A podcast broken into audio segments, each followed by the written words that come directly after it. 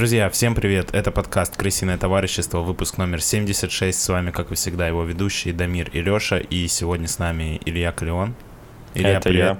Да, всем добрый день. Как дела? Э, холодно и стабильно. Как всегда в России. Слушай, ну насчет того, что стабильно холодно, я не согласен. Вчера был день, когда прям было очень жарко и солнце, а потом начал херачить, да то есть холодно, но нестабильно холодно такое ощущение. Да, ну слушай, я, честно говоря, это, вернулся из Дубая неделю назад. О И после таких погод, которые там, здесь, конечно, мне прям поплохело сразу. Ну да, все познается в сравнении. Да. А, слушай, у тебя был когда-нибудь опыт записи подкастов? Слушал ли ты подкасты? Может быть, ты слушал наш подкаст? Какие у тебя ожидания от э, всего мероприятия? Э, слушай, да, я э, сам никогда не участвовал, но я э, писал очень много интервью. Это конечно, не подкаст. По своему но... профессиональному роду деятельности, да. о чем мы еще поговорим. Да, вот. Слушай, у меня ожидание просто, что мы сейчас классно посидим, поболтаем. Здесь у вас реально очень уютно. Yeah. И новое касино очень похоже на мое родное Беляево, Коньков, где я вырос. Пока ехал в такси, я прям ехал и кайфовал от видов за окном. Да, спальник, панельки, уют, да. Красота. Я, я, я еще недавно увлекся этими типами панелек. Я тут пытался понять, какая из них какая. Там P44T, вот эти все. Там. Блин, а про мой можешь что-нибудь рассказать? Я, я гуглил, но я уже не помню, что. Я знаю, что дом 84 -го года, по-моему. Слушай, я вот э, пока что остановился только на том, что я вырезал панельку из картона и склеил. В смысле, просто как макет? Да, но есть книга, э, я сделал... Который Лебедев делал про панельки, или не Лебедев? Не, не Лебедев, там был как прям какой-то парень, по-моему, из Екатеринбурга, дизайнер, у него там свое дизайн-бюро, и он решил сделать такую книгу, ну, как э, там историография, урбанистика, и в конце там такой вкладыш «вырежи и склей». Ты вырезал и склеил. Ну, да. Слушай, ну, судя судя по количеству этажей, у тебя должна быть более новая панелька. Почему? Ну, 80-е самое то. Ну, я имею в виду, что большая часть панелек, она не пятиэтажная. Нет, это хрущевки. Ну да, это раньше, чем Подожди, вот... а панельки и хрущевки это не одно и то же? Ну, панельки, панельки это, это, в принципе, это дом, по... квадрат. Типа. Нет, это дом, сделанный из панелей. Человейниковского типа такие дома, ну, где типа очень много квартир. пиковские новые, они же тоже панельные дома. А хрущевка это не панелька. Хрущевки тоже панельки. Давайте не будем уходить тему в Хрущеву, который у нас хронометраж выйдет далеко за два часа. Предлагаю... Сейчас Варламов прибежит. собрались сегодня обсудить э, дома. Да. Немножко поговорим про урбанистику и панельки. А, давайте начинать, э, переходить к первой теме. Поехали.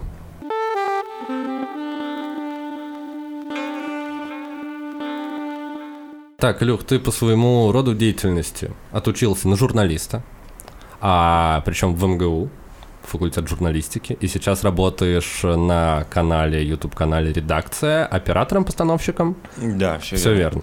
А, можешь немножко рассказать про свой путь? Как вообще ты решил стать журналистом и почему ты пошел в эту штуку? Я помню, что еще, а, не знаю, для зрителей открою небольшой секрет, что мы с Ильей в школе учились вместе, и ты всегда был чуваком, который а, типа что-то снимал, что-то какой-то движ, любил всякие техно-штуки, типа там iPhone и все такое. Вот, это у тебя, я так понимаю, прям со школы началось. Почему ты решил пойти на журналистику? Слушай, это достаточно для меня был рандомный выбор, на самом деле как и для многих моих э, однокурсников, кто ага. со мной учился. Я до конца вообще школы не знал, что, что хочу делать, и в итоге один мой преподаватель, который меня готовил к ЕГЭ по литературе, я просто почему-то выбрал ЕГЭ по литературе, он сказал, слушай, а попробуй журфак. Угу. Я такой, ну, окей. вот, ну, скажете? Да, типа, попробовал, вот. И самое смешное, что когда я приехал подавать документы, я даже не знал, как выглядит журфак, где он находится. Я где-то часа полтора бродил его, искал. А журфак, если что, находится прямо напротив, типа, Кремля. Там, а, через То есть дорогу. это не основное здание МГУ? Не, не основное, это вот один из корпусов, который вообще это изначально э, первое университетское здание э, было именно вот э, на Маховой улице. Угу. То есть то, что на Воробьевых горах, это уже там сталинскую эпоху, собственно, построили. Ну вот, и я туда поступил, и, собственно, там, там не сильно отличалось, эм, как сказать, настроение обучения от нашей с тобой школы. Ну, а, тут- типа все достаточно так, типа открыто, по-домашнему, спокойно. Ну, типа, да, э, тут, наверное, нужно небольшую ремарку сделать, где мы, где мы учились. У нас был целый выпуск Да. про образование, мы рассказывали про систему, про вальдорфскую школу. А, ну вот тут гиперссылка должна быть Да-да-да. к выпуску, да. Ну, Если не слушали выпуск про образование, послушайте его после того, когда слушаете этот. Да, та- там просто глобально все спокойно, никто тебя там не бьет за, за какие-то плохие оценки, и, в общем, все очень, э, по крайней мере, когда я учился, было классно. Слушай, а ты свободно. целенаправленно шел именно в МГУ или ты подавал в разные просто прошел в МГУ? Я подал на несколько журфаков, э, да, и прошел в этот, э, в Мариса Тереза, Мгм. вот, и в МГУ. Но решил, типа, МГУ звучит круче. Журфак МГУ, все дела. Пошел туда. Ну, это такой бренд, э, который сейчас уже не такой уж и бренд. Ну да, сейчас как будто бы вышка почему-то прикольней стала. Ну, по крайней мере, в моем инфополе вышка, ну, отзывы о вышке как о более классном. Ну, типа, в МГУ есть какие-то определенные специальности, которые лучше. Про журналистику, если честно, я особо не знаю. А, так и что, ты начал учиться, тебе это сразу стало интересно, ты еще параллельно что-то снимал, что-то делал. Да, я, я всегда что-то снимал, что-то делал, и, наверное, моя деятельность сейчас так тоже и характеризуется таким, что-то снимаю, что-то делаю. Ну, то есть э, я вообще понял после обучения четырехлетнего в бакалавриате, что невозможно научить журналистике. Это очень такая прикладная профессия, которой ты все равно учишься уже непосредственно в поле. Ты Мгм.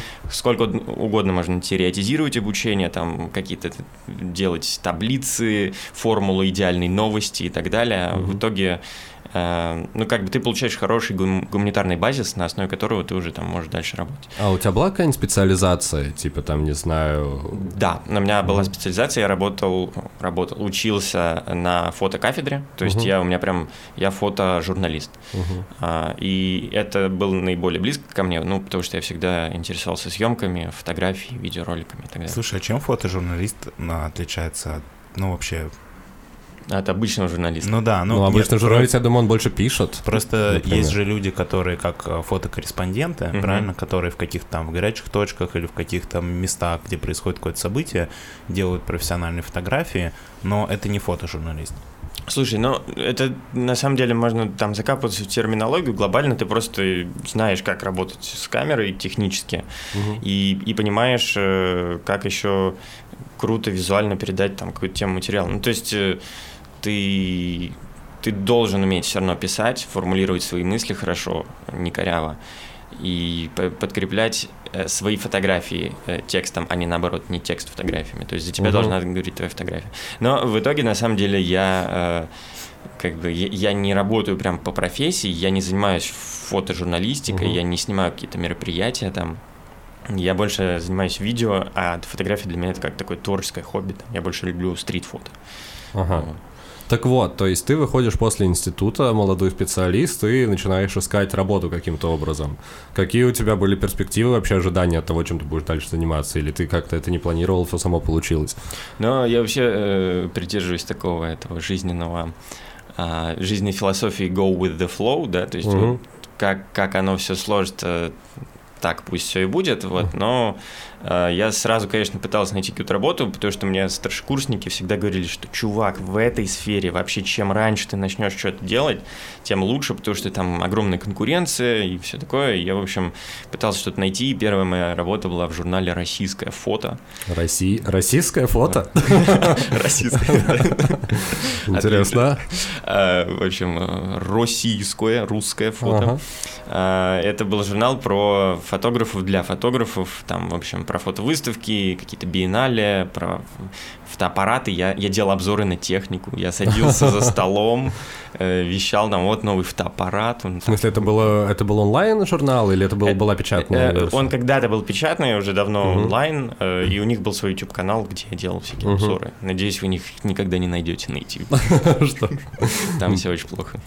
Там все как-то это... Непрофессионально просто. Да, не, не профессионально, и я считаю, что я занимался не тем. Вот. Но мне платили какую-то денежку, и это было приятно. Мгм. Вот. А потом я, э, вдруг у меня был такой большой скачок, я оказался э, у Ксении Собчак и делал ее YouTube-канал сразу после этого. А, в смысле, они набирали команду, и... Ну, как, как ты туда попадаешь? Ну, то есть... Но, но вот это или вот... через продакшн, Знаешь, через что? выражение типа журналистская тусовка. Ага. Вот у нас на факультете были ребята, которые там кто-то работал на «Дожде» уже в студенческие годы, кто-то Мгм. в «Медузе». э, Вот, и э, просто вот так вот через э, ш- шапочное знакомство меня Мгм. пригласили туда поснимать сначала просто как оператора, а потом так случилось, что на меня пере- перешел весь как бы такой съемочный процесс. Ага, но это был канал «Осторожно, Собчак», который Да. вот она начала делать, это примерно, ну, вот, типа, только самое начало. Ну, там, там уже к тому моменту, наверное, он там чуть, чуть меньше года выходил, да, но в общем. Мгм. Вот. Мы снимали интервьюхи вот эти большие, э, выпуски новостей и так далее. Ну, Понятно. И потом в дальнейшем тебе это уже больше начало нравиться, чем российское фото. Ну, к- слушай, да, я как бы, не, я, я благодарен всем, кто был в начале моей великой карьеры, но просто, типа, видео всегда мне намного больше, да, нравилось. Вот это интересно. Слушай, на самом деле удивительно, что большое количество даже у меня знакомых там операторов, например, или еще кого-то находят себя именно в YouTube проектах. Ну, то есть огромное количество, ну, типа в кино пробиться сложно, в рекламу типа еще сложнее, э, плюс там темпы другие, а достаточно большое количество инвестиций в YouTube-шоу, и типа достаточно много чуваков действительно снимают какие-то проекты, которые за- зачастую даже не выходят. Вот. Ну, видишь, говорят, YouTube новый телек, это действительно так было до какого-то момента. Вот. Но я надеюсь, что на, на сегодняшний день, какое сегодня число, 27 марта, YouTube все еще работает. А, но есть такой, эм, как бы, стереотип, то, что YouTube это чисто для денег, а для творчества это все-таки кино. И у меня вот э, ребята знакомые из Гика, из Гитра, они все так немножко со скепсисом всегда относились ко всяким YouTube. YouTube-шоу, да, ну что типа, да, блин, да- даже было такое уже сформированное выражение, да, это YouTube, чувак, типа. Блин, ну слушай, ты в любом случае получаешь какой-то опыт прикладной, и, ну, типа, это просто немножко другой вид э, работы, ну, типа, это новая сфера, в которой есть какие-то свои паттерны, которые ты понимаешь, как это развивается и так далее, особенности продакшена. Вот. Да, да. Мне кажется, они, я понимаю, о чем они говорят, что когда ты работаешь в художественном кино, ты как бы создаешь весь визуал, создаешь там свет, создаешь эскадровку, как, ну, у тебя больше инструментов для передачи чего-то, ну, каких-то своих задумок операторских, и поэтому для них это как высшая степень творчества, а YouTube ты, ну, все равно, когда снимаешь интервью, ты больше работаешь по какой-то схеме, там, средний план, общий план, там, здесь, чтобы свет долетал на лицо, здесь, это, ну, там не особо ты прям в творчество как-то оп- погружаешься, там скорее какие-то прикладные задачи выполняешь. Ну, да, здесь скорее это такая больше ремесленная история, и там сложнее что-то глобально, ну, там все-таки ниже бюджета именно на сам продакшн, Мгм. чем в кино. Ну и, в принципе, у тебя меньше там, да, свободы творчества. Тем не менее, мне очень нравится снимать интеграции рекламные. А, Они бывают прикольные, когда у тебя реально там тебе присылают сценарий, и ты думаешь, блин, тут можно поэкспериментировать. Ну, это, наверное, максимально Да. приближенная к э, кино вещь в Ютубе. Ну, Это рекламная правда. интеграция. Пра- правда. Слушай, на самом деле очень приятно тебя бывает э, видеть, ты был в нескольких интеграциях, и всегда это неожиданно. Вот, на самом деле я узнал о том, что ты работаешь в редакции, давайте плавно будем сюда переходить, просто из титров. А, И я, чтобы вы понимали, никогда не досматриваю титры вот в этих шоу, а тут я, это было, не знаю, где-то год назад, может быть, плюс-минус, я что-то готовил, и у меня просто стоял телефон, и ролик закончился, и он остановился, ну, типа, там, на последнем кадре, где титры. И я так что-то просто глазами пробегаю и смотрю такой, что? Подождите, Илья, это, это я, я знаю Илью, знаешь, ничего там себе. такой луч солнца из окна высвечивает, да, это, это прикольно. И как ты, типа, после Собчак ты решил менять э, место работы или тебя просто пригласили в редакцию? Как? Это тоже через какие-то знакомства, типа из тусовки и так далее? Слушай, я, я всегда шучу, что я попал в редакцию через постель, э, потому что моя девушка Вера, у которой, кстати, сегодня день рождения, поздравляю а почему- Веру с днем А почему ты... А, в смысле, сегодня, через неделю, когда выйдет выпуск, или сегодня-сегодня? Не, прям сегодня-сегодня, да. Это- Тогда с прошедшим днем рождения. Да, с Вера, прошедшим днем рождения. Окей, да. Вер, э, с днем рождения. Это подарок. Это подарок, да. Мой голос ты будешь слушать полтора часа. Э, ладно. А, Да, короче, Вера пришла в редакцию как редактор. И, собственно... Или редакторка. Редактор К. Я да, да. Извините, дамы. Э, я в итоге туда пришел пару раз поснимать как приглашенный оператор, а потом они такие, слушай, ты неплохо снимаешь, у нас тут освобождается вакансия оператора-постановщика, приходи. я поломался и пришел. Вот. Слушай, а это с точки зрения трудоустройства, это проектная деятельность или это постоянно, ну, типа, официально тебя в штат берут, на зарплату, все такое? Ну, вообще, да, я, я в штате уже как почти полтора года. Там, если говорить про документы, это там, в общем, неважно, как это все оформлено, но э, в целом, да, я получаю фиксированную зарплату, и угу. если совсем много работаю, то нам еще переработки платят. Но у вас есть какие-нибудь там проценты от интеграции или, или как? Или ты как бы не особо не, не Слушай, знаешь? я вот в эту как бы часть не особо угу. шарю за процент. Ну, то есть у меня есть фикс, ага. я им, в принципе, доволен, и все хорошо. Ну, это главное. Слушай, да. а можешь рассказать немножечко про свою зону а, там, не знаю, обязанности, из чего состоит вообще твоя работа как оператора-постановщика YouTube-шоу? Приходишь ты утром на работу, заходит тебе пивоваров и такой, Илья. Ну, слушай, на самом деле все примерно так и происходит. Э, работа бывает начинается там в 7 утра, а может начаться и в 2 часа дня, это все очень рандомно. Ну, у вас какой-то офис или как вы, или вы все удаленно? Э, мы сидим в Сити, в башне, у нас даже там два этажа. А какая башня Федерация? Э, не, башня такая, я ее называю башней слоновой кости, IQ квартал такая А, это небольшая. которая оранжевая? Ну, она такая, типа, вот как панелька вот здесь. А. Ну, единственная, короче, которая отличается Единственная другого цвета. Да, она такая невысокая, там 20 с чем-то этажей, ну, там, это вообще, по-моему, апартаменты жилые. Вот, ну, короче, у нас э, там есть прям этаж, который отдельно под под студию маленькую, а и этаж, где open space ребята сидят, uh-huh. работают.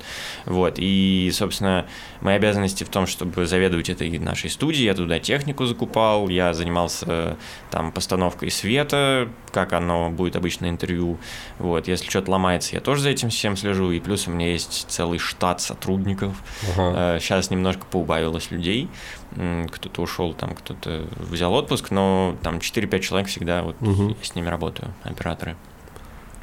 Вот. и, соответственно, ты приходишь, ну, у вас есть, типа, не знаю, какой-то план съемок на ближайший, там, не знаю, месяц-два, вот, кого вы будете снимать, вы снимаете прям часть интервью в студии у вас, э, ну, в смысле, в офисе, а часть это выездные съемки, ну, то есть ты занимаешься планированием, вот этим вот всем проект менеджментом или это еще другие люди? Ну, смотри, у нас вообще достаточно большой штат, там почти уже 30 человек, угу. вот, и планированием занимаются продюсеры, редактированием редакторы, а я занимаюсь именно непосредственно постановкой съемки кадра. Ага. Вот, мне присылают расписание, как правило, за день, за полтора до съемок.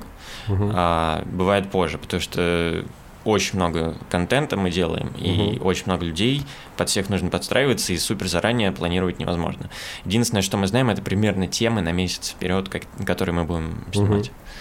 Но этим занимается, собственно, редакторская группа, которая выбирает там гостей, выбирает темы и так далее. Да, да, ну у нас, э, как настоящей журналистской редакции, есть по понедельникам летучки, мы угу. собираемся за таким столом прямоугольным во главе пивоваров, и мы все обсуждаем, предлагаем идеи, в общем, реально, это, это как в кино, я был сначала тоже удивлен, думаю, да ладно, это работает, а это работает, да.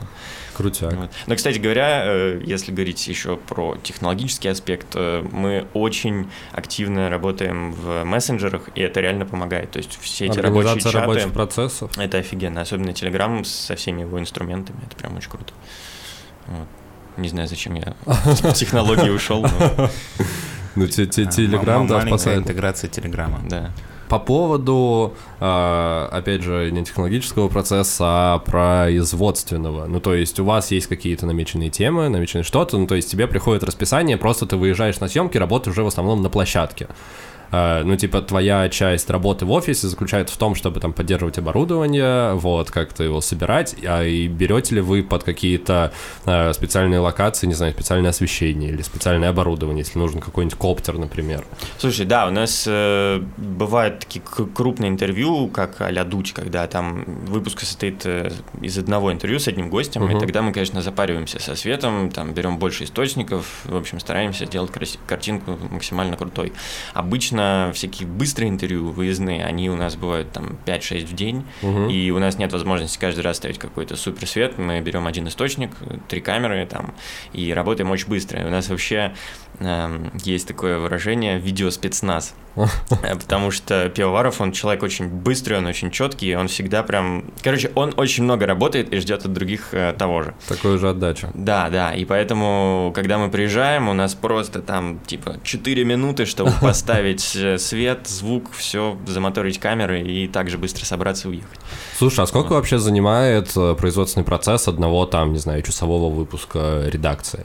Вообще у нас было строго регламентировано, что раньше это была неделя, Угу. то есть за неделю мы должны были отснять там, не знаю, 20 героев, несколько подводок. Подводки — это когда пивоваров в кадре что-то Мгм, говорит что-то там говорит. на фоне.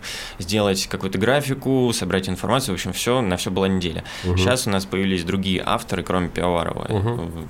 Наверное, ты там, может, видели на канале. Да, Есть да, да, да, Дима да. Сошин, Лен Светикова. Вот. Они э, перекрывают э, четверговые основные выпуски, Мгм. и таким образом у нас появляется больше время на производство роликов с Пивоваровым. И вот за последний год мы съездили в очень много крутых командировок благодаря этому. То, что времени просто больше. И Еженедельные э, новостные выпуски еще вы снимаете отдельно, прям типа у вас есть день, когда вы это Да, снимаете, да, мы- просто одним куском. Всегда по пятницам, фиксированное время, мы Ага. садимся. Вот сейчас немножко изменили сеттинг э, этого новостного Ну, формат просто формата. Да, поменялся. мы теперь Пивоваров сидит за столом. Мгм. Вот, и, собственно, каждую неделю, да, мы фигачим. Слушай, а монтажом занимаешься тоже ты или этим занимаются Не, выпускающие у нас, редакторы? э, у нас есть э, отдельно прям команда монтажеров, Мгм. у нас есть несколько мощных машин, и они там сидят э, тоже Ну, то есть, монтируют. типа, типа, твоя работа заканчивается, вот, чтобы это все на площадке красиво отработать, отснять Да. и передать материал. Да, все верно. То Ага. есть э, э, я не занимаюсь уже там... Да, в общем, я не занимаюсь монтажом, да. Слушай, а кто монтаж утверждает? Редактор, ты или... У нас есть шеф-редактор Карина. А, Это такая правая рука Пивоварова. Вот они всегда работают в паре, но в итоге все равно Пивоваров утверждает все. Мгм. То есть он может даже какой-то титр, если ему не нравится там тень от шрифта, которая падает, он может ее поправить. Он в этом плане такой control-фрик, но, наверное, когда ты реально любишь то, чем ты занимаешься, ты будешь все Ну, просто в любом случае авторская передача. Да, да. Просто еще казалось, что когда ты работаешь под одного человека, ну, я имею в виду один человек, который утверждает монтаж и все остальное, ты уже как бы пристраив... подстраиваешься по то, что ему нравится, и как будто бы вот таких каких-то нюансов с меньше- шрифтами и всем остальным косяков. становится меньше, потому что ты уже примерно представляешь, что от тебя ждут. Да, это, это абсолютно правда. Ты как бы очень важно быть сработанными, особенно с Пивоваровым, потому что он действительно требовательный. Но поначалу мне было очень тяжело, потому что я такой, а давайте сделаем так, а давайте так, и те- тебя сковывали с многих сторон. Ну, типа, приземляют, чтобы отработанный там, Да, процесс да. производства не нарушать. Вот. э, Но в итоге ты понимаешь, что, окей, здесь я делаю просто, но зато где-то еще я смогу там что-то придумать интересное. Вот, э, как пример, э, у нас была очень прикольная реклама, опять Ага. реклама. А, Мы рекламировали французский вестник Веса Андерсона. Ага. К нам Дисней Блин, пришел. видел что-то. Прикольно. Вот, да, и там мы прям решили запариться, мы арендовали студию и сняли в стилистике Веса Андерсона в формате 4 к 3 картинку сделали Ага. там такую симметричную, статичную, в общем, было очень здорово. Ну, Вот. кстати, про рекламную интеграцию еще хотел спросить. Мгм. Вот эти вот все, ну, вот как ты говоришь, крутые рекламные интеграции, которые там люди заморачиваются, у них там прям какой-то мини-история там с костюмами, это часть э, заказчика? Ну, в смысле, он говорит, ребята, я хочу интересную интеграцию, там, чтобы было вот так и вот так, или он говорит, сделайте интеграцию, а вы уже сами там что-то придумываете. Э, То есть откуда идет вот эта потребность, чтобы это было прикольно, чтобы это был какой-то игровой формат? Слушай, это очень зависит, правда, от заказчика, потому что кто-то присылает конкретный бриф, и типа... Делать там- так и так. Да, там вплоть до запятой все согласовано, и уже невозможно отступить. А кто-то дает полную свободу, но тут надо благодарить ОРПП, отдел рекламы пиздатых пацанов у нас есть такой. Что? Отдельный отдел. Да, да, у нас есть э, прекрасный славян и Никита, которые занимаются всей рекламой, и они уже как бы, насколько возможно, в общем, стараются всегда это сделать прикольно, конечно. Я просто к чему задавал этот вопрос, потому что если реклама полностью по брифу, то, скорее всего, она будет скучная. Но... Ну, не всегда, Дамир. Слушай, например, рекламу ну, да, по брифу, напри- например, придумываю я как агентство. Нет, это зависит, конечно, от того, кто придумывает. Но я думаю, что в большей степени реклама, которая приходит по брифу, она не то, что очень креативная и интересная. Ну, слушай, да, на самом деле в 90 там Окей, okay, 80% случаев это пивоваров сидит за столом, что-то говорит. Да, вот. А вот. когда вы придумываете сами, то у вас, получается, есть бюджет, и чем бюджетнее вы придумаете, тем больше вы денег получите, правильно? Но, э, опять же, тут я не и очень... тут как бы ограничение творчества уже с точки зрения бюджета. Ну, уж те же костюмы, это тоже бабки. И как бы можно сделать без костюмов и заработать побольше бабок, а можно заморочиться и заработать поменьше бабок. Да слушай, на самом деле можно всегда... Э, не знаю, при, прикольную штуку не обязательно там делать чисто на там костюмах или сложных декорациях. У нас был Aviasales, они же всегда, вы знаете, да. позитивные, креативные. Вот, и они пришли к нам, и у нас была вообще супер, ну, на мой взгляд, прикольная интеграция, когда Пивоваров как, как бы оператору за кадр говорит, типа, блин, что, опять эти Aviasales пришли, да? И опять у них этот сервис с повышенным кэшбэком. Да, Ну, типа от идеи же зависит, да, мир. С точки зрения продакшена может быть очень дешево, но с точки зрения идеи и креатива может быть клево сделано. Ну да, но мой вопрос был именно про вот такие рекламы, которые uh-huh. масштабные, которые именно uh-huh. ты прям смотришь как короткий метр. Мне просто интересно, откуда эти идеи приходят. И... Ну, слушай, например... Потому что с точки зрения эк- экономики это ну, никому не выгодно. Дамир, Label.com, например, сами все снимают. Ну, типа, сколько вот мы их запрашивали, э, чтобы работать с ними, у них просто свой продакшн, medium quality, который ТНТшный, они просто сами это все придумывают, снимают, делают. Вот, и к ним обращаются просто как за качеством. Ну, то есть там клиенты уже понимают, что они минимально смогут правки внести, ну, то есть они передают по стандартной форме брифа, типа те ОТП, которые нужно проговорить голосом. И дальше это креатив полностью ребята делают сами. Ну, вот. да, ну меди... и там, соответственно, бюджеты просто другие. Medium quality это, конечно, такой, знаешь, уровень, на который хочется ориентироваться, когда ты снимаешь рекламу. Вот. Ну а если говорить о бюджетах, то да, это, как правило, 50 на 50. Что-то от нас, э, какие-то деньги, что-то от заказчика. Вот. Там ну, варьироваться может это соотношение, но в, в целом в целом всегда можно найти какой-то нормальный компромисс. Это, конечно, не сотни тысяч рублей, но в формате рекламной интеграции на Ютубе за две минуты, то ну, да. Илюх, ты в целом сейчас получаешь удовольствие от того, что с тобой происходит, чувствуешь, что ты качаешься и... Э, ты знаешь, я э, как тебе сказать, наверное, если честно вот говорить, то, конечно, YouTube это все-таки рутина. И спустя там уже суммарно там два с чем-то года нахождения именно вот в этом интервьюшно угу. таком журналистском потоке, я понимаю, что, наверное, я здесь уже достиг э, того, что, чего мог достигнуть. Угу. То есть я бы хотел в большей степени сейчас заниматься той же рекламой, какими-то художественными штуками, может, короткометражками. Угу. Вот. Э, но что меня реально цепляет и держит, это возможности видеть очень прикольные истории, путешествовать и вот этим всем заниматься. То есть это перекрывает любые там минусы рутины э, и одинаковых однотипных интервью правда. Ну да, про путешествия мы еще поговорим, а тут, я думаю, будем переходить дальше к обсуждению фильма.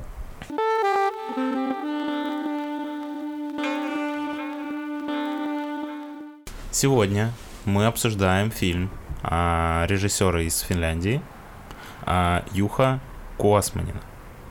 А, фильм называется «Купе номер 6», и он, а, ну, практически русский, по крайней мере, там 90% а, слов на русском, и актеры там 99% тоже русские. Ну, русские, да. Ну, хотя да, наверное. Если всех взять, типа и массовку, и всех остальных, то получится 99. Да, в основном все русские. Ну, там 2-3 три основных актера, два с половиной. Да. И это роуд-муви, по сути.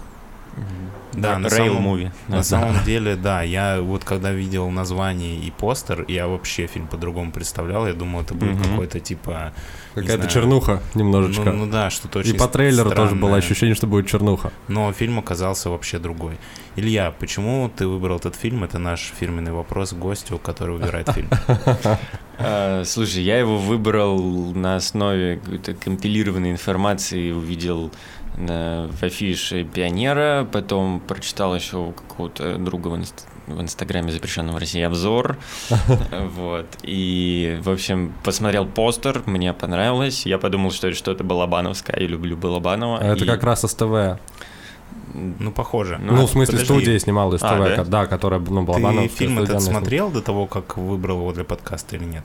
Слушай, я его посмотрел буквально за пару дней до того, как вы мне вообще написали, что хотите а, со мной угу. поболтать.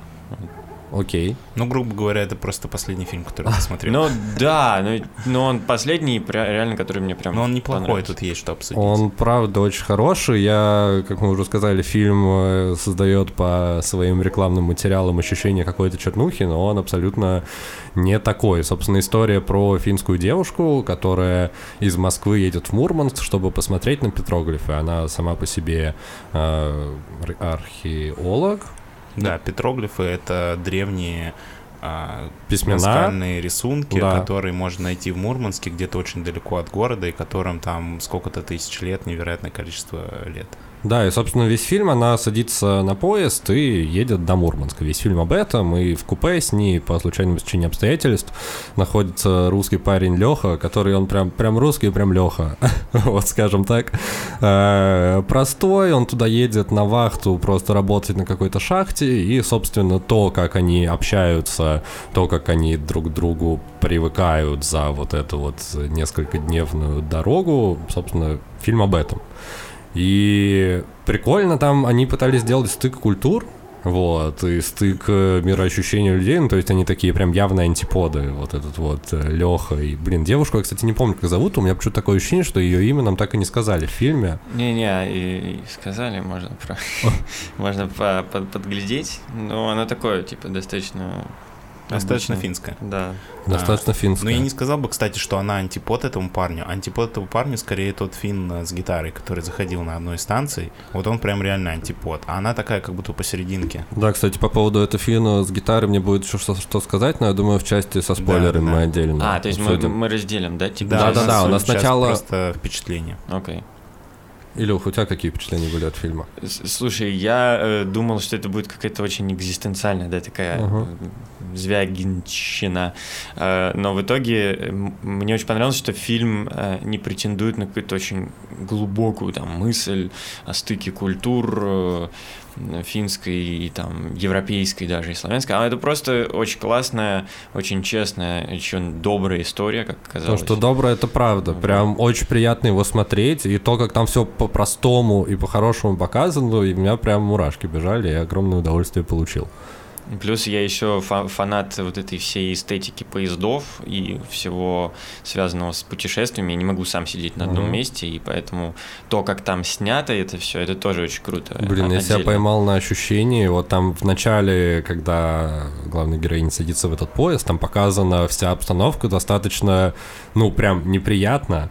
И я пытался вспомнить, когда я последний раз ездил на поезде, у меня всегда как-то, я очень давно это было, больше там 10 лет назад, я куда-то ехал вот так вот в плацкарте, в Питер, скорее всего, это было, а, и у меня все это время было ощущение, что я люблю, блин, поезда, что мне прикольно куда-то ехать, но посмотрев вот эти вот сцены, я такой, о господи, я никогда больше не хочу, никогда не хочу больше находиться в ну, поезде. Ну, слушай, то есть... Первые там 10, 15, 20 минут поездки этой девушки в поезде, это просто, ну, это концентрированный кошмар путешествия на поездах. Да, нет все, воды, там все, все Самые отвратительные вещи, которые могут случиться в поезде, они вот все там в этот момент, но потом ситуация немножко меняется, и она ей удается посмотреть на это путешествие под другим углом. Кстати, что удивительно, героиня, я только сейчас об этом подумал, что она уезжает из теплой летней Москвы, в холодный заледеневший Мурманск, но при этом э, с точки зрения повествования и сюжета там все происходит наоборот, что сначала все очень холодно, очень неприятно, очень отторгающе, но при этом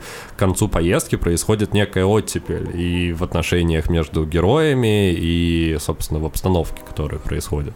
Ну да, там такое у них прям перерождение внутреннее можно да. наблюдать героев. А, фильм можно посмотреть на Кинопоиске по подписке Яндекс Плюс, все еще работает. По промокоду Промокод... «Крысиное товарищество». Про... Леша все еще отрабатывает рекламу, которую нам так и не предложили.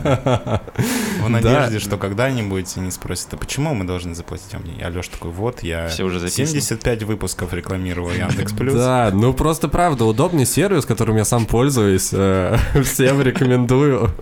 Ну, типа, реально, хочешь посмотреть кино, там много классного кино. Ну, типа, фильмы, которые, в которые я хожу в кино, типа, Москино показывают, всякие закрытые показы и все такое, они есть на кинопоиске, можно зайти посмотреть, Ладно, куча отличного ладно. кино.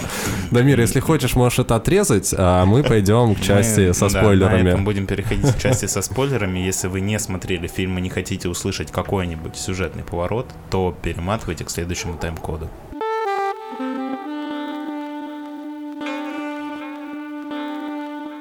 Немножко по сюжету. Собственно, вот эта вот девушка, главная героиня, она вообще бисексуальна, наверное. Но поскольку этот фильм был э, номинантом Каннского фестиваля, вот, они, видимо, не могли не отработать Она не могла не быть бисексуальной, да. Да, потому что вначале в Москве она типа прощается со своей девушкой, э, которая москвичка, русская девушка, и они, по идее, должны были ехать в Мурманск вместе, но ее девушка сказала, что ей надо работать, и никуда она не поедет.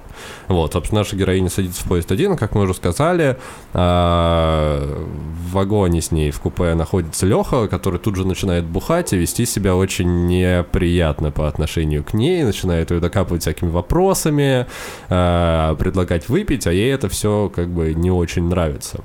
Но постепенно, с течением времени, они находят какой-то общий язык. Ну, то есть она понимает, что он все-таки скорее хороший человек и Но искренний. на самом деле все произошло по случайному стечению обстоятельств. У них была ночная остановка на одной из станций, Мгм. и Леха предлагал ей а, поехать к своей бабушке. Я, Да. так, я так и не понял, честно говоря, кто это Я думаю, что был. это была бабушка. Но это была бабушка, но я не уверен, что это была бабушка Лехи. Возможно, это была Просто просто какая-то бабушка, бабушка, которая почему-то его любит.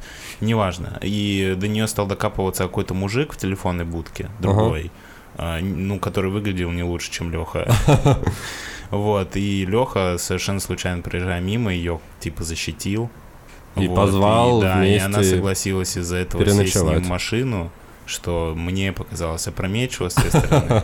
Но все закончилось удачно, он действительно отвез ее к бабушке, и они посидели с бабушкой, типа, выпили там, А Она поболтали. оказалась очень умная, добрая Да, женщина. мне понравилось, какие мысли она транслировала, несмотря на свой так преклонный возраст. Она очень такие свежие по- на повестке. У Ага. нее были мысли, что женщина, вот она делает, что хочет, делает свои выборы и должна так делать. В общем, там такая фем-бабушка сидела. Вот, и поговорив с фем-бабушкой, финская девушка прониклась к Лехе, и после этого у них а, начались совсем другие отношения, Да. более дружеские. И еще важная деталь, что эта бабушка сказала, когда ребята собирались уезжать, она сказала этой финской девушке, типа, хорошего ты мужика себе нашла. Да-да, повезло вот, и тебе. как будто бы эта бабушка, она не может тебе что-то плохого порекомендовать, потому что она такая умудренная опытом и в целом очень прекрасная, светлая женщина. А, но потом, а, собственно, возвращаясь в поезд, герои встречают а, незваного пассажира Фина, который... Фин — это не его имя, это Да. не чувак из, из- из «Времени приключений». Да-да-да, это просто национальность. Да, и он максимальный антипод э, русского Лехи, потому что он весь такой, типа, педантичный, ухоженный. Такой хипстер с да, гитарой, да. играет на гитаре. Кстати, мы не сказали, это все происходит где-то в начале 2000-х, по ощущениям. Конец 90-х, начало 2000-х. Ну, вот я, я даже прочитал интервью с э, Юху, вот этим режиссером, как его фамилию я уже не помню. Извините. А, и он сказал, что вообще он просто хотел взять какую-то эпоху до смартфонную. Ну, потому что Вот, это ну как это- будто бы была... Типа, если были смартфоны, ему было бы сложнее донести те мысли про Да, одиночество, кажется, которые он пытался как бы донести. сюжет бы не состоялся вообще, ну, потому Да. что люди ну, уткнулись бы в телефоны и не Ну, Они это бы даже не ну- нулевые, общались. насколько я Да. понял, да? Ну, Да. типа конец 90-х, да, наверное. чё- Ну, Конец про- просто 90-х, там в моменте а, упоминается Титаник, а Титаник, насколько я помню, вышел в 97-м. Ну, то есть это где-то начало нулевых. Да, Я кстати, про это я еще отдельно скажу, потому что в трейлере написано, что фильм это русский Титаник, что-то такое. Там была какая-то такая фраза, и в конце герои плывут на корабле как раз э, смотреть Ну, вот э, если бы они бы петроглифы. в конце утонули, и Леха бы замерз, потому что не может залезть на метровую дверь вместе с ней, но это был бы точно Титаник. А так, Я хочу сказать, что весь э, фильм тебя держит в напряжении. Потому что, как бы, у тебя нет предпосылок к тому, чтобы чувствовать себя настороженным и переживать за судьбу этой финской девушки, что что-то плохое должно произойти.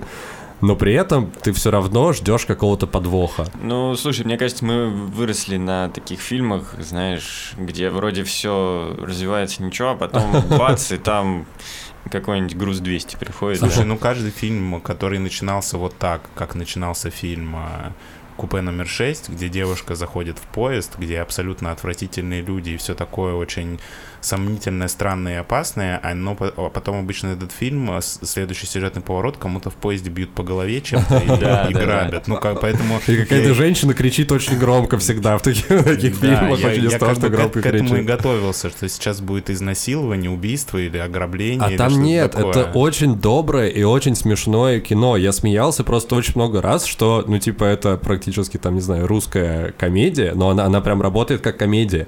И то, как показан Лех плохо. Ну, то есть актер, он отыгрывает просто на 100%, и то, как он, как это сказать, по-русски, по-простому, по, не знаю, по-рабочему решает все вопросики, это просто супер. Ну, то есть там, э, кстати, важно сказать, что фильм, он э, с матом, вот, и в кинопоиске можно выбрать э, озвучку, типа, запиканную или там, типа, без цензуры. Да, мне, мне очень понравилось, кстати, я тоже на кинопоиске смотрел, угу. смотрите все на кинопоиске.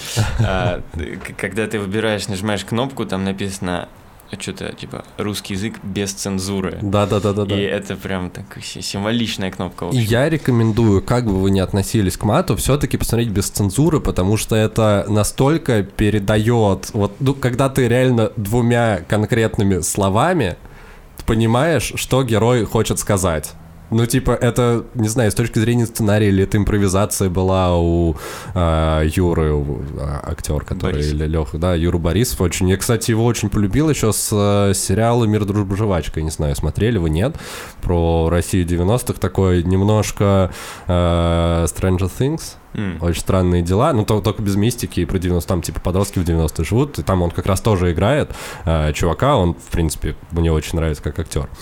Так вот, давайте вернемся к Фину. Появляется Фин, и у меня к этому Фину огромный вопрос, потому что у меня есть ощущение, это вот одна моя небольшая претензия к фильму, не, еще одна будет, а, что он как будто бы введен в сюжет просто как функция, которая должна решить конкретную сюжетную задачу. Ну, просто чтобы показать э, контраст. Да, ну, типа, э, чтобы вы понимали, там была ситуация поначалу, э, вот эта главная героиня, она постоянно забирала с собой рюкзак, потому что думала, что Леха ее ограбит. Да вообще, нет, она же забрала рюкзак первый раз, потому что она вообще хотела уехать обратно. Ну, не суть. Ну, даже был потом про это разговор. Ну, да. понятно, что она очень, в общем, была насторожена и не хотела там ничего оставлять. Да, это правда. Но факт в том, что, типа, Леха ее не ограбил, а этот Фин украл у нее камеру. Ну вот это мне тоже показалось притянутым да. немножко за уши. И вот в, с этим у меня такой, типа, блин, ну если бы хоть как-то этого Фина чуть подраскрыли или хоть что-то, ну типа его очевидно ввели, что в этом, типа, недружественном по отношению к героине мире, где все говорят там, типа, на другом языке, появляется кто-то, кто и ближе, и типа он ее так, ну типа, очевидно предает, но типа я такой, ну вот чуваки. Кстати, в моей пиратской версии фильма еще не было субтитров, поэтому я даже не понимал, что он говорит, поэтому для меня он остался еще большей загадкой. Да, там, кстати, на кинопоиске можно включить э, субтитры для иностранной речи как раз. Там типа вот идеальная комбинация. Мне, знаешь, что понравилось в этой сцене, то что, ну, как это визуально сделано. То есть, если посмотреть первую сцену, где Леха бухает и просто домогается до этой девушки. Ну, не прям домогается домогается, ну, он типа, докапывается скорее. Он ведет себя как мудак. Ну, в основном, да. Да, и как, ну, поставлен свет, как выглядит вообще вся эта обстановка. И как она выглядит, когда Фин играет на гитаре. То есть максимально теплый свет, прям такой уют появляется угу. в этом купе. Ну, просто на контрасте, как бы визуально это прикольно было сделано. Ну да, типа темный герой, светлый герой. Вот. Но не знаю, мне, мне просто показалось, что э, это вообще с, сюжетная линия с фильмом была сделана отчасти в угоду тому, чтобы этот фильм показали в российских кинотеатрах. А. Но типа, типа, чтобы в общем, это... Чтобы уравнять, ну, типа, да. эти стороны. Ну, что вот не все так однозначно, и как так вот, куда дальше идет сюжет? Они, по сути, доезжают, ну, типа, вот эта история с Фином сблизила нашу героиню с Лехой, и у них уже остается последний э, вечер в поездки, вот, и они идут в вагонный ресторан, типа, это отметить, э, у них очень происходит такая душевная беседа, вот, э, главный героинь даже предлагает обменяться какими-то контактами, адресами, чтобы встретиться, если что, и продолжить общаться, но Леха почему-то э, от этого отказывается, и тут как бы встает вопрос, а там еще прикольный один момент есть, типа, еще одна отсылочка к Титанику, э, то, что главная героиня, она нарисовала Леху, пока он спал, вот, и подарила ему этот портрет, вот, и такая, типа, а теперь ты нарисуй меня, а он, блин, просто рабочий, скорее всего, сидевший, который едет Или на... еще не сидит. Да, который едет на заработки в Мурманск, он пытается ее как-то нарисовать, потом, типа, забивает на это, и, типа, они возвращаются в купе, а, происходит достаточно чувственная, но при этом неловкая сцена поцелуя, вот, после чего а, они расходятся, а когда главная героиня возвращается в купе, ложится спать, Лехи там нет. И они, по сути, до приезда в э, Мурманск не видятся. Она там заселяется в свой отель, вот, контактов у нее нет, ну, то есть он, типа, не знаю, либо засмущался, решил, что ее недостоин, решил просто, типа, исчезнуть из ее жизни.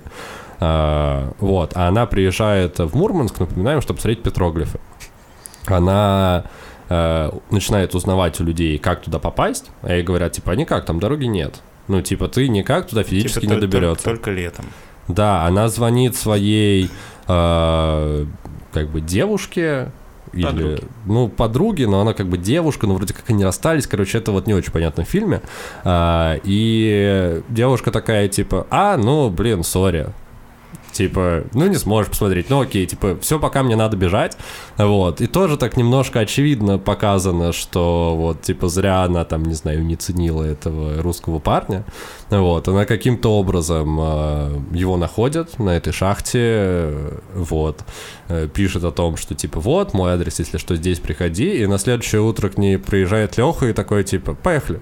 Поехали смотреть петроглифа. На, на Волге. Да, все, все, все нормально, я все сделал. И типа он просто взял и решил ее проблему. Он такой, типа, ребята, мы едем, мы плывем, все нормально, они посмотрели петроглифы, и заканчивается прекрасно. Они полюбили друг друга и нашли друг друга в Я, этом. кстати, так и не понял, а петроглифы там были или нет? Там Я была чё-то ни одного петроглифа сцена, не где увидел, она честно просто говоря. ходит по берегу, и есть ощущение, что их там не было. Слушай, Ну, мне либо были, но она их не нашла. Слушай, мне, мне показалось, что они там все-таки были, нам действительно их не показали, но у меня сложилось ощущение, что режиссер решил, типа, сделать так, что, типа, в этой истории петроглифа это было бы, был, как бы, это главный МакГаффин, за которым все идут, двигатель сюжета, но, по сути, он и не важен. Да, это, Как знаете, в рок-н-ролльщике это- у Гая Рича. Или как в «Сталкере», когда они идут в Тарковского в эту тайную комнату, чтобы какое-то свое желание загадать, и Ага. в итоге там ничего не находят, но находят какой-то другой смысл. Это, ну да, это движок чистый сюжетный. Да, как в... Ну, типа, важен сам путь, а не цель. Вот. И, собственно, это показывают, и э, концовка прям приятная, классная, добрая. Там выходит солнце, и героиня счастливая, посмотрев петроглифы, едет, э, находит у себя в кармане записочку от Лехи, где он, типа, на финском написал э, «Я люблю тебя». Ну, точнее, там была прикольная сцена тоже в начале, когда он спрашивал у нее какие-то слова на финском. Вот, он спросил, как будет на финском «Я люблю тебя». Она ему сказала, но это, типа, значит «иди нахер». А, вот, и он ей типа написал «иди нахер» на финском, на листочке, подразумевая, что я тебя люблю. Ну, типа, очень мило, очень добро, и концовка супер. Что, есть еще что добавить? Ну, слушай, да, если вот ты говорил про какие-то сюжетные, типа, ну, не дыры, да, ну, какие-то недоработки, здесь, мне кажется, это, правда, не важно, здесь любые, там, как они добираются, это все уже такая чистая ск- сказка, такой Мгм. фейри тейл для того, чтобы просто показать историю любви, которая показана очень классно, и, наверное, если говорить про мою любимую сцену из фильма, мне очень понравилась вот эта сцена душераздирающая в купе, когда они пытаются поцеловаться, это как-то, правда, передано вот Очень сильно, то, очень как классно это реально сделано. было бы в жизни. Я, я прям вот вообще забыл, что это кино в тот момент. Это прям здорово. И к разговору о Титанике, они там в конце, чтобы добраться до петроглифов, дороги нет, они плывут на корабле. А я вспоминаю фразу из трейлера, что это русский Титаник, и я такой, нет, они не должны разбиться, о боже. И Типа, у меня с этим еще была проблема, что я не мог до конца наслаждаться этой историей любви странной, ждал потому подвоха. что я ждал подвоха весь фильм. Да, но они еще, знаешь, все время, на, на- как сказать, Нагнетают. нагнетали, потому что когда он договаривался этой лодкой, они такие, ну можно лодку, ну там типа вчера разбилась лодка. И ты Да. такой, Блин. И Я, такой, я, знаешь, все время боялся, что она опоздает на поезд обратно. Потому Ага. что они так легкомысленно вообще относились к этому поезду. Они такие, сколько нам остановка? Они Да, такие, 45 минут. Ну пойдем по гаражам побродим, каких-то мужиков нашли, у них взяли какую-то водяру. И такой думаешь, блин, ну у них что, гаражи вот прям вот здесь, вот через желез... Хотя, возможно, через Скорее железнодорожные пути переходишь, там просто гаражи и какие-то мужики чинят машины. Я, кстати, тоже очень переживал за тайминги. Когда она ночевала, я подумал, все, она, про- она проспала, нет, что же будет дальше? В итоге все заканчивается хорошо, она забивает на свою девушку и остается с прекрасным, простым, но решающим с легкостью Слушай, вопросики Лехой. а ты уверен, что она с ним остается? Я вот, кстати, тоже подумал, Я, не- что это я не думаю, финал. что она останется жить в гостинице в Мурманске, чтобы остаться вместе с этим чуваком. Слушай, если рационально рассматривать этот фильм, то очень много вопросов вот, в целом возникает. Насколько такой, не знаю, около аристократической девушки археологу нужен вот этот вот просто вахтер, вот, который... Ну, у них даже как будто бы нет особо тем для разговоров. Ну, типа, если в дальнейшем это раскручивать. Но как будто бы не хочет это делать, потому что фильм, он, типа, про хорошие, добрые чувства, про простые отношения между людьми, и уходить в это не хочется, чтобы не смазывать впечатление. Слушайте, у меня даже на самом деле есть потом история из реальной жизни. Это как бы анонсируя следующую часть э, подкаста, Мгм. я расскажу, что примерно такие штуки в реальной жизни бывают, и я сам был свидетелем. Вот. Опа. Ты Небольшой про те- вахтера? А, Я, я про э, Когда ты едешь в поезде, какую-то актера? иностранку и какого-то русского парня, которые нашли любовь. Опа. Вот. Хорошо. Хорошо. Да. Ну тогда, я думаю, на этом будем переходить к раз следующей теме, где мы поговорим про путешествия и про всякие прикольные случаи.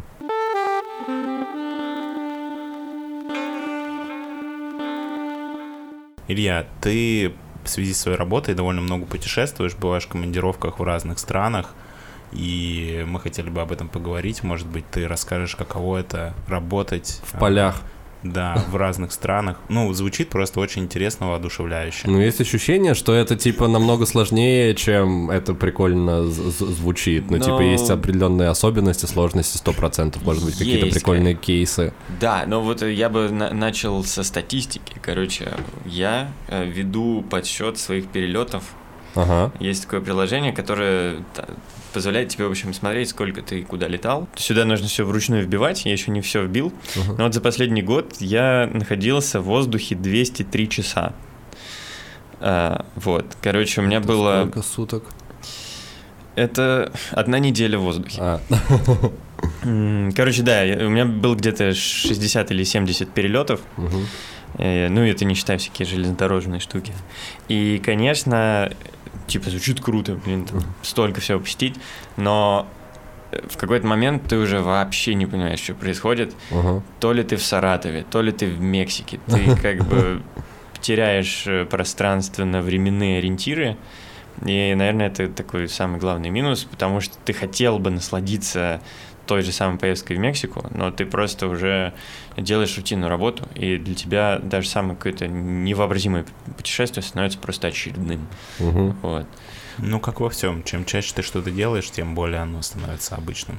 Ну да. А Не как знаю. часто вообще у тебя, ну, типа раз в месяц или раз в две недели? Ну, слушай, вот лучшие как бы времена, когда все воздушные пространства были еще открыты, я летал э, где-то ну, 3-4 раза минимум в месяц.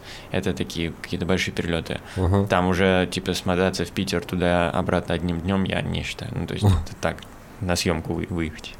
Блин, Вот. ну вообще довольно жестко. Это получается, что у тебя акклиматизация не происходит в принципе. Ну да, то есть мы же обычно очень э, за короткое время снимаем очень много, Ага. а, ну потому что это все дорогостоящие поездки, у нас нет возможности приехать один день там почилить, ну это очень... А это все типа командировочные из бюджета редакции ну да, конечно, это Ага. там там не только же я с пиаром езжу, там еще один оператор, редактор, продюсер, угу. то есть там команду из пяти человек вывести в Мексику стоит... С техникой, с оборудованием. С техникой, угу. да, прилично. И поэтому мы очень часто работаем с колес, то есть угу. ты там летишь 10 часов, сходишь с трапа самолета, там переодеваешься и что-то снимаете уже сразу. Вот. Ну, э, на самом деле, я недавно, я познакомился с пакистанцем угу. а, в Дубае, когда я был, и он спросил, что я делаю, кем работаю, я ему так э, накидал э, какой-то список редакции фильмов, которые мы делали за последний угу. год, и вот спустя время уже я подумал, блин, офигеть. Типа я и тут был, и это снимал. Прикольно. В общем, э, все плохое и рутинное, и усталое забывается, и вспоминается только крутые моменты. Ну так психика наша работает, наверное. Слушай, у тебя была какая-то классная история про знакомство в поезде. Да, слушай, но а, это не совсем знакомство в поезде, это просто именно а, такая же история, что девушка француженка, она познакомилась с парнем, который... А, это было в фильме про Алтай. Да, это было... Да, я смотрел, точняк. Вот, вот. Мы, э, посмотрите фильм про Алтай. Да, редакция фильм про Алтай очень интересно. Да, просто так, так и пишите в поиске. Вот, и, в общем, там парень работает, э, в общем-то, условно фермером э, где-то в алтайских э, верховьях в горах. Там место невероятное вообще, даже по картинкам я прям мурашки бежали. Да, там очень красиво. Это вообще одно из самых красивых мест на Земле, реально, где я был. И он там помогает там на метеостанции, в общем, следить за территорией и все прочее. И она однажды приехала на практику, какую-то геодезическую, угу. э, по сути, петроглифы смотреть. Вот. И так она там и осталась, и у них случилась любовь, случились дети. Вот, а, я думаю, она сейчас там прекрасно себя чувствует лучше всех. Она в Алтае сейчас? Да. Ну, ну, по крайней мере, вот когда мы там были. Да, это удивительно, там Алексей как раз спрашивал, типа, вот вы девушка там из Франции, и как вам вот здесь в русской деревне? Понятно, что здесь невероятно красиво, но как вы, как вы? Он такой, да, нормально. Туалет на улице, да, что-то там огород. Да, да, мы, нравится. Причем мы же всегда стараемся снимать наши эпизоды максимально не постановочно, потому что это документальное кино. Угу. И мы, когда туда высадились, э, мы прям как высадка в Нормандию, знаете, произошло, мы с этого с катера сразу с камерами угу. забегаем к ним на участок, они там реально картошку пропалывают, все радостные, дети бегают, смеются, она там улыбается. В общем, реально видно, что человек счастлив и нашел себя. Угу. Это прям здорово. Да, это супер. Слушай, вы действуете в таких командировках по конкретному экшн-плану. У вас сразу есть, типа, что, куда вы едете, где что заблокировано, а сколько это обычно бывает, ну, типа, там, три дня или пять дней, или в зависимости от того, сколько вам точек нужно посетить? Но э, это никогда не бывает больше 5-6 дней, потому угу. что нам нужно вернуться в Москву и записать выпуск новостей. Угу. Э, но у нас вплоть до часов расписано каждое наше пребывание в конкретной точке. То есть угу. мы там летим на вертолете на эту локацию, высаживаемся, записываем интервью в музей, идем там в какую-то ферму, там снимаем это, снимаем подводки, ложимся спать, там сливаем материалы, все. Все это у нас угу. прям четкий продюсерский план, как часы, как правило, работает.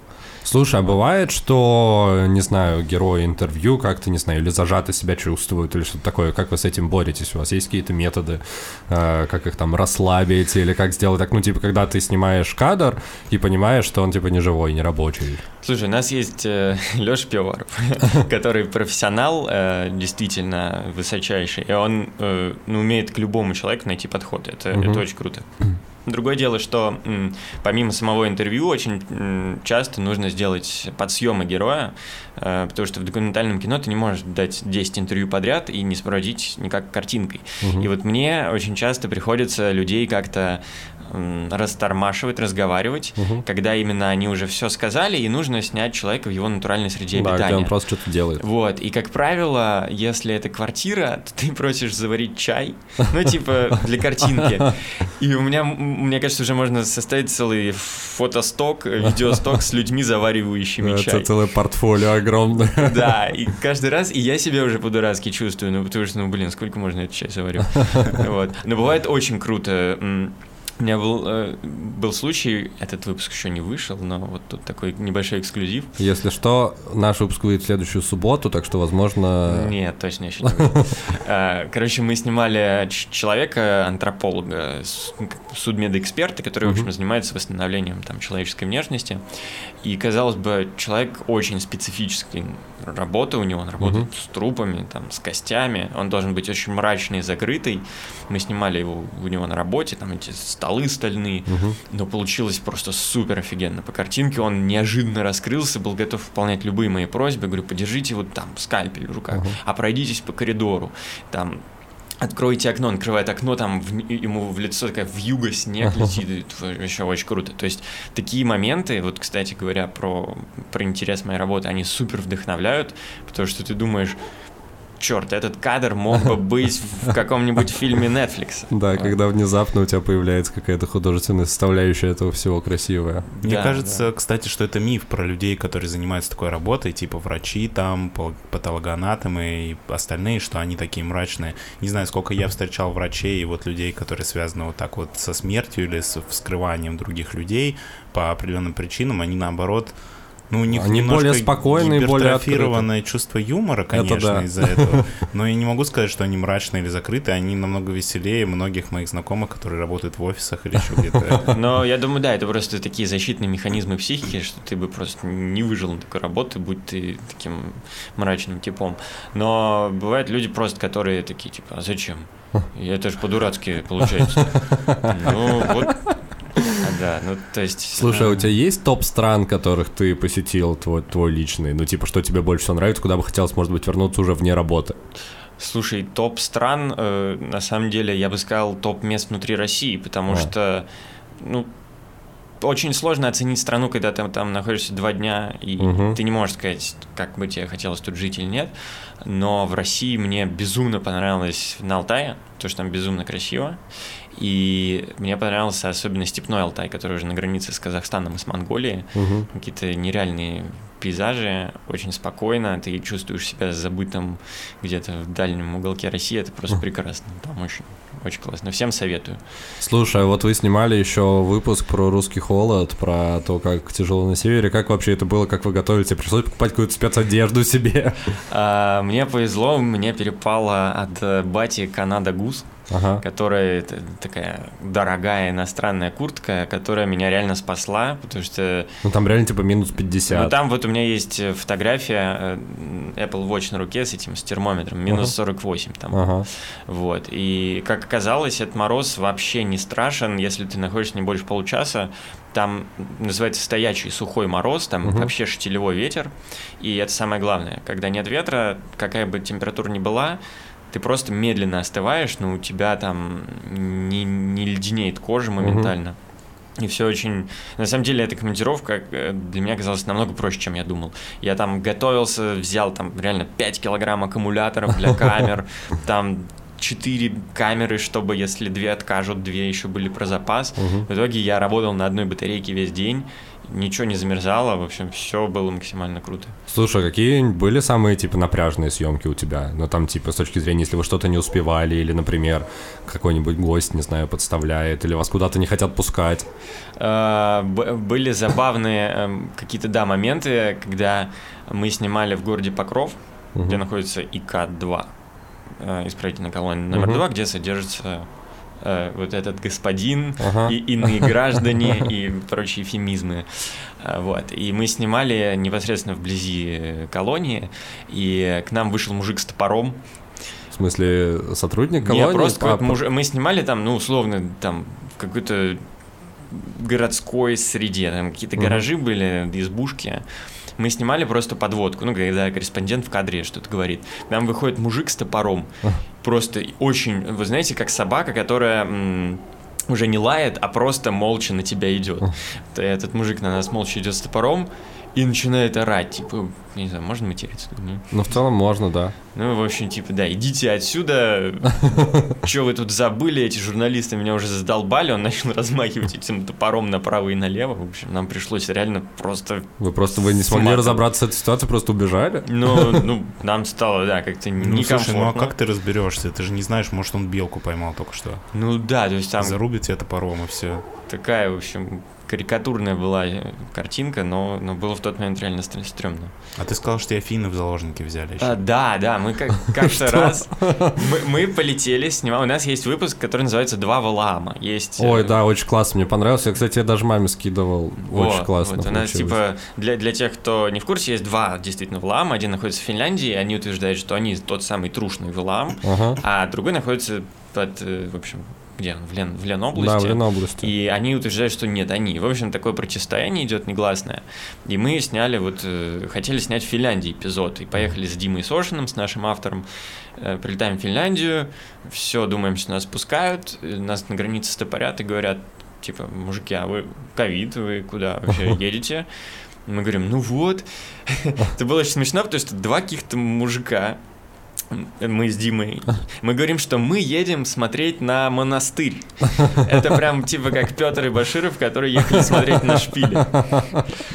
И они сразу, в общем, напряглись. Эти... С кучей камер, с кучей Да, всего. у меня там, ну, чемодан, как всегда, там штативы, камеры, звук, петлички.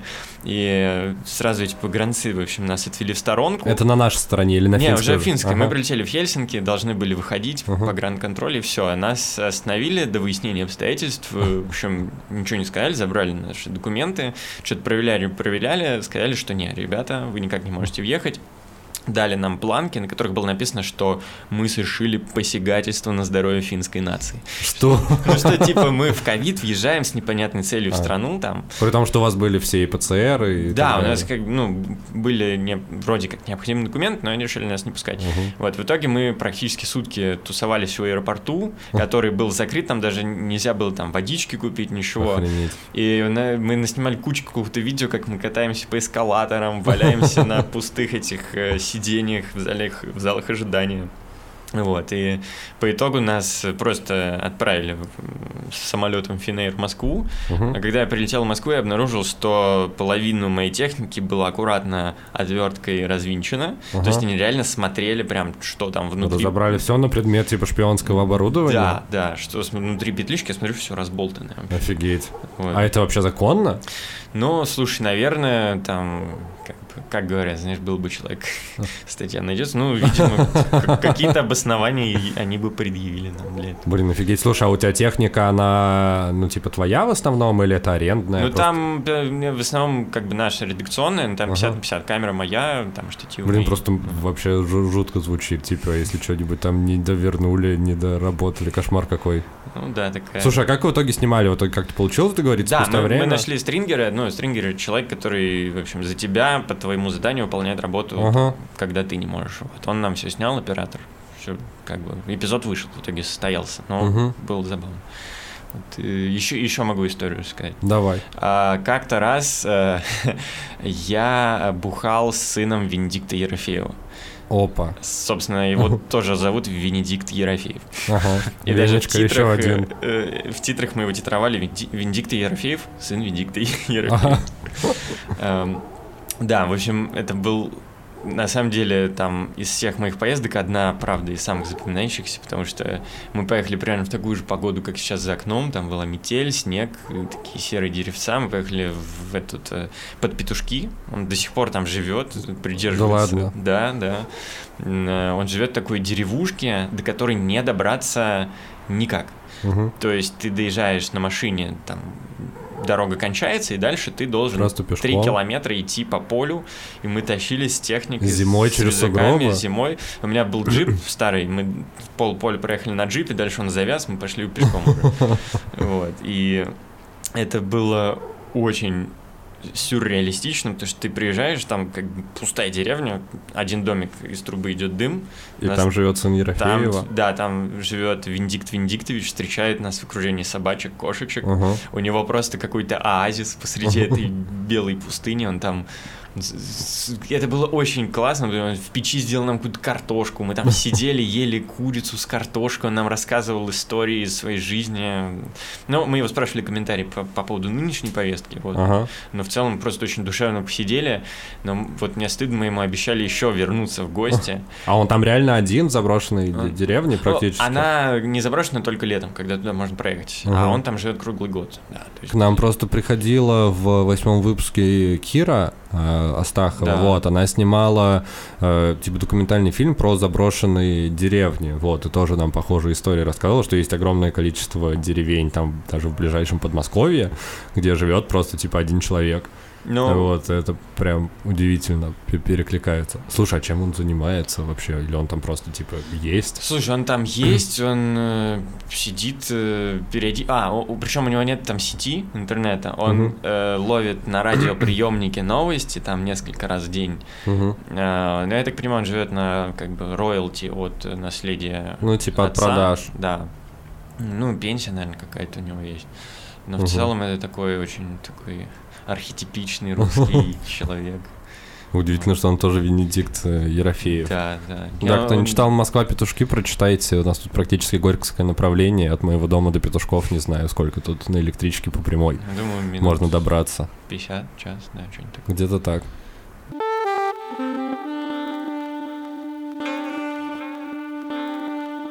На самом деле очень клево, и понятно, что истории может быть еще и больше, и больше, и больше. Мне, в принципе, было очень классно и интересно послушать все, что ты рассказывал. А, спасибо тебе огромное, что пришел, и у тебя есть возможность сейчас прекрасная первая поделиться своими ощущениями. Это было так, как ты ожидал, или не так, как ты ожидал, что ты вообще чувствуешь прямо сейчас. Это первое. А второе, у тебя есть возможность пожелать что-то нашим слушателям на следующую неделю, или месяц, или в целом на всю жизнь что-нибудь оставить после себя. Ага. А, слушайте, я ожидал, что для меня это будет намного более волнительно, потому что я, как уже, по-моему, упомянул, всегда привык работать все-таки за условным кадром, угу. э, за режиссерским пультом, за любой техникой, но э, для меня, в общем, все оказалось классно, потому что вы классные ребята, и с вами и совершенно как-то, как, как ты говоришь, э, буксовать, вот такого я, я не чувствовал, что мы как-то вообще там затормозить в какой-то момент. И я бы еще, правда, и рассказывал, рассказывал. Вот, но я думаю, у нас не резиновый хронометраж. Поэтому... Да, в любом случае мы будем продолжать выходить, и мы в целом поддерживаем практику, чтобы гости к нам приходили еще раз. Так что, возможно, Илья к нам еще придет в будущем. Да, а если э, пожелание, я, я желаю больше физически получать солнце на кожу. Вот такое конкретное а. пожелание. Отлично. А это был 76-й выпуск подкаста «Крысиное товарищество». Да, с вами были Лысый парень и парень в футболке «Крысиное товарищество». У нас в гостях был Илья Калеон. Э, всем хорошей недели и пока-пока.